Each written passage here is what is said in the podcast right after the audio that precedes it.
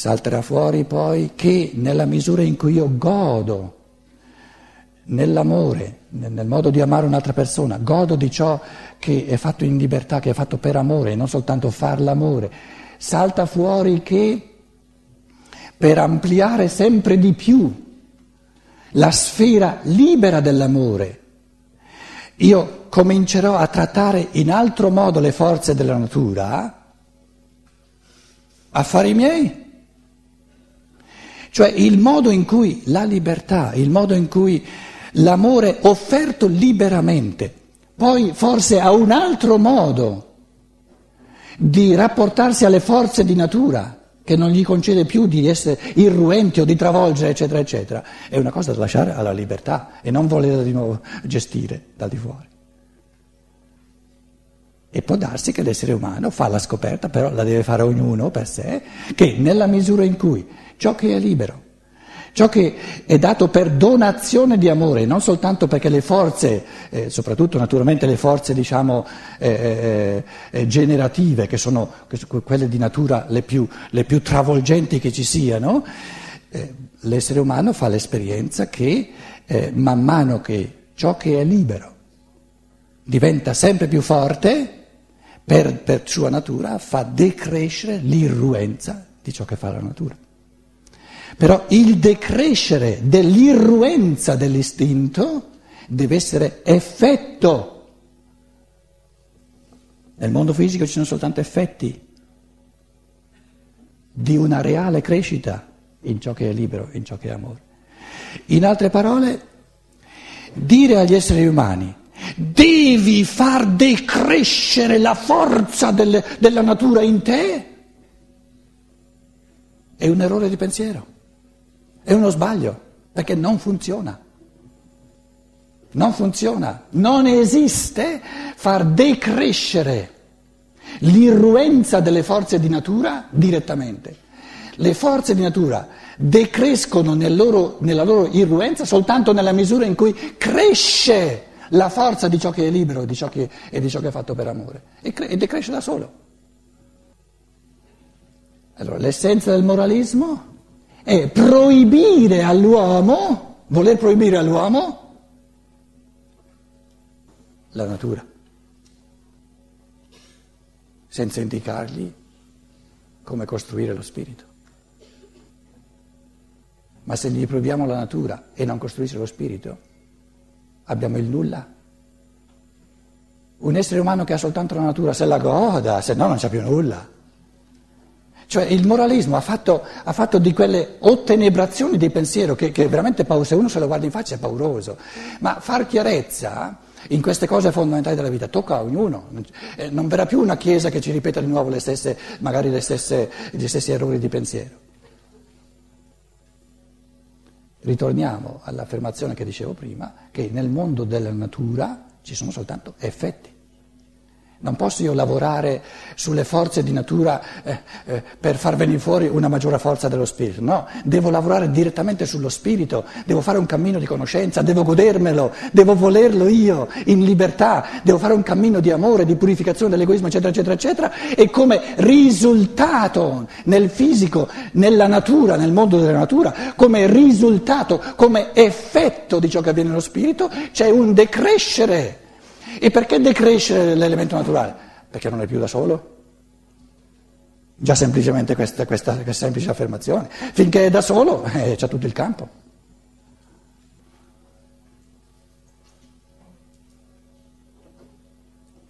L'uomo e la donna sono insieme e fanno l'amore. No? Se né l'uno né l'altro ha urgenza di leggere una conferenza di Steiner, eh, eh c'è soltanto quello e andranno avanti per 2, 3, 4, 5 ore. Bene, benissimo. Adesso salta fuori, non inorridite, eh, che l'uno o l'altra ha voglia di leggere una conferenza di Steiner. Dopo un'ora dice, beh, adesso basta, eh. Adesso mi hai stufato. E l'altro che fa?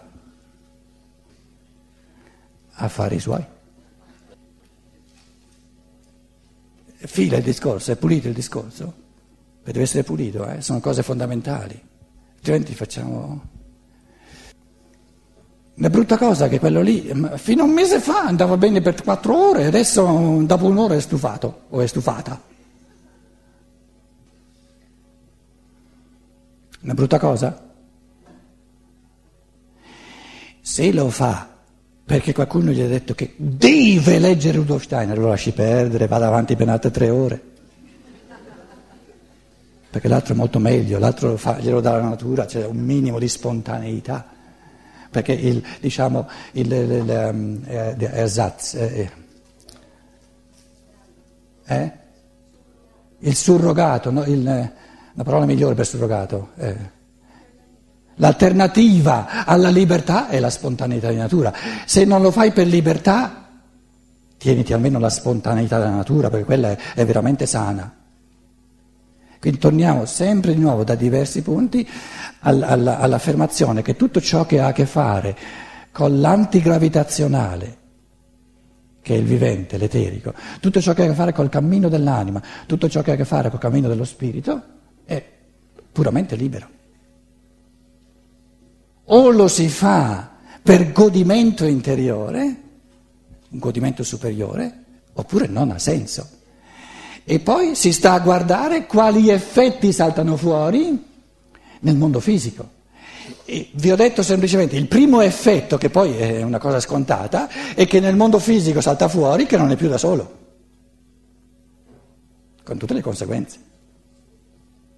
Perché finché è da solo, le forze di natura, no? finché sono da sole, è chiaro che eh, tengono tutto il campo. Le, le, eh, è, eh, il concetto di natura è ciò che non perde colpi.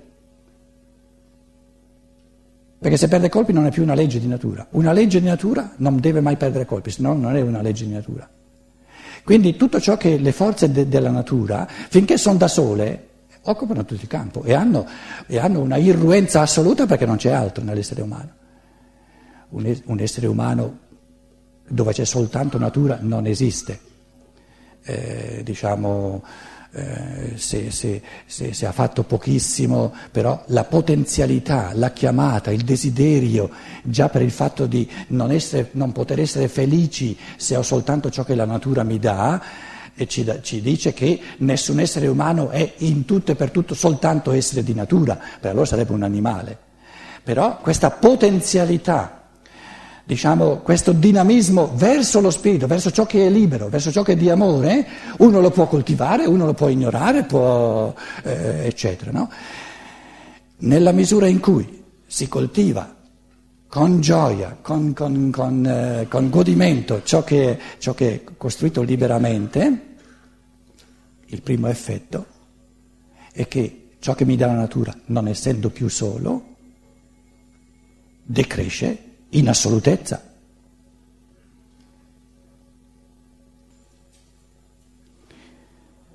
Visto che ci parliamo apertamente, no? senza bisogno di, di, di, di misticismi, eh, ehm, prendiamo eh, due, due, poli estremi, no? piccola, piccola, analisi se volete come, come eh, incentivo, come avvio pensieri che ognuno si può, si può fare. No? Ehm, prendiamo l'elemento più assoluto dell'operare eh, delle forze di natura, l'orgasmo fisico, e come fenomeno, diciamo, paralle- mm, polare, l'orgasmo fisico è eh, diciamo, il presupposto di una creazione fisica, generazione fisica. La creazione spirituale, la creazione dal nulla, la creazione dello spirito, chiamiamola, la chiamo adesso, il concetto non c'è, quindi lo metto tra virgolette, orgasmo spirituale, che poi viene chiamata intuizione. Supponiamo, quello che volevo dire come mm, via di pensiero, supponiamo che una persona eh, per, per cammino interiore, non perché deve ma perché se lo gode sempre di più, fa un cammino per cui diciamo, comincia, questo orgasmo fisico te lo dà la natura, non hai bisogno di, c'è come risultato di, di tutta un'evoluzione del, dell'organico, eccetera. Invece questo è, è pura, pu, pura questione di conquista individuale, libera, spirituale. Nella misura in cui l'individuo, una persona, fa l'esperienza, magari la ripete, di questo tipo di esperienza, dice mi piace di più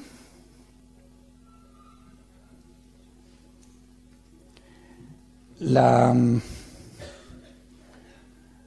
l'essenza dell'immoralismo è di aver fatto di questa creazione spirituale un devi. È l'inquinamento assoluto, perché è proprio l'opposto. Perché una creatività spirituale fatta per dovere è una perversione del fenomeno. È proprio pervertito nel modo più assoluto. Invece questo fenomeno non si può pervertire perché è di natura. Quindi noi viviamo una, in una cultura dove c'è pochissimo di creatività spirituale per godimento della libertà e dello spirito, dove, dove questa creatività spirituale viene per comandamento, per legge, deve fatto un dovere, che è un assurdo, una contraddizione assoluta. No. Nella misura in cui l'essere umano fa l'esperienza della creatività dello spirito, nel pensiero, nell'amore, eccetera, eccetera, eccetera, dice è meglio. Perché? Perché è libero. Qui, nell'orgasmo fisico, se volete, sono minimamente creativo. La natura fa tutto in me. Qui sono massimamente creativo. Se qualcuno di noi adesso pensa, ma sì, ma che noia, No, la noia non è nell'esperienza che sta là sopra. La noia è nella sfacchinata del lavorio interiore che va fatto, della trasformazione interiore per arrivare là. Ma quando uno arriva là è assurdo parlare di noia. Uno che dice che questo, diciamo, l'orgasmo spirituale, la creazione spirituale è noiosa, proprio non sa dove sta di casa, non ne ha mai fatto l'esperienza. Dica pure che eh, insomma è noioso oppure uggioso o, o non gli piace più di tanto fare tutto il lavoro su di sé che è necessario per arrivare sempre di più a questi livelli. Però il godimento spirituale è intrinsecamente più beatificante, più realizzante, più che, che non ciò che dà la natura, ma è eh, nella definizione, scusate, delle cose. Come può realizzarmi la natura se sono creato come spirito libero? Ubi maior, minor si fa da sostrato, non è che cessat. Perché se tu fai sparire il corpo, sparisci anche come spirito incarnato. Allora sta attenta. Già parlare di maior e minor è un moraleggiare, perché il corpo non è minor rispetto allo spirito. Com'è? Eh, lo so, lo so, eh, ma, ma, dobbiamo renderci conto dei, dei moraleggiamenti insiti nella nostra cultura, importante.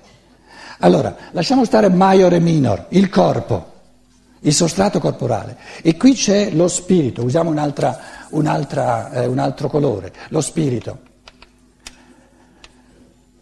Dire ubi maior minor cessat sono due, due, far, due mm, sfarfugliamenti di pensiero, perché prima di tutto è errato dire che cessa, altrimenti dovrebbe sparire il corpo, ed è errato, non sparisce il corpo.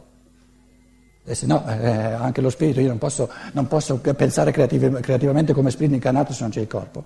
Quindi non cessat, scrivo non cessat per chi non sa il latino significa non termina di esistere. Non è maior e minor, però la realtà è molto più complessa. Dire cessat è facile, è sparito. Dire rimane tale quale è pure sbagliato, perché non rimane tale quale. Se si aggiunge l'altra polarità, se comincia a interagire con l'altra polarità. Com'è? No, è un'altra categoria moraleggiante.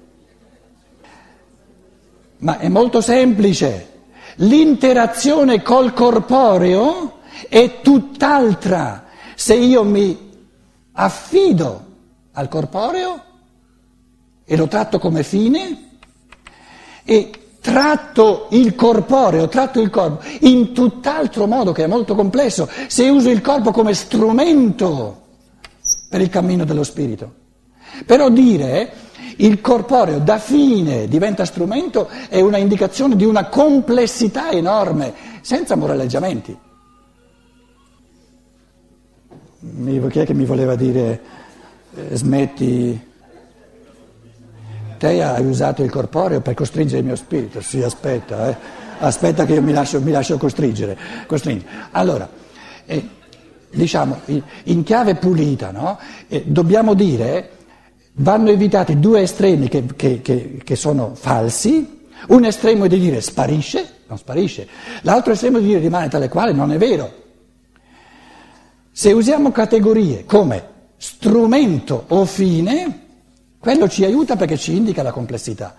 Un essere umano tratta il suo corpo in tutt'altro modo e lo deve sapere lui, però uh, tratterà il suo corpo in tutt'altro modo se lo usa come strumento per un cammino dello spirito oh, e interagirà in tutt'altro modo, in modi complessi, in tutt'altro modo col suo corpo se il cammino dello spirito, il cammino dell'anima non c'è e vuole soltanto godere il corporeo. Però se un essere umano vuole usare il corporeo come preziosissimo strumento, insindacabile, imprescindibile strumento per il cammino dello spirito, o se lo vuole usare soltanto per goderselo il corpo, sono affari suoi. Perché in questo è la libertà. La lettura della natura umana dice soltanto se tu vuoi soltanto goderti il corporeo, e poi ti salta fuori che non sei del tutto felice, non dare la colpa agli altri. Basta, basta. Perché se dai la colpa agli altri sbagli.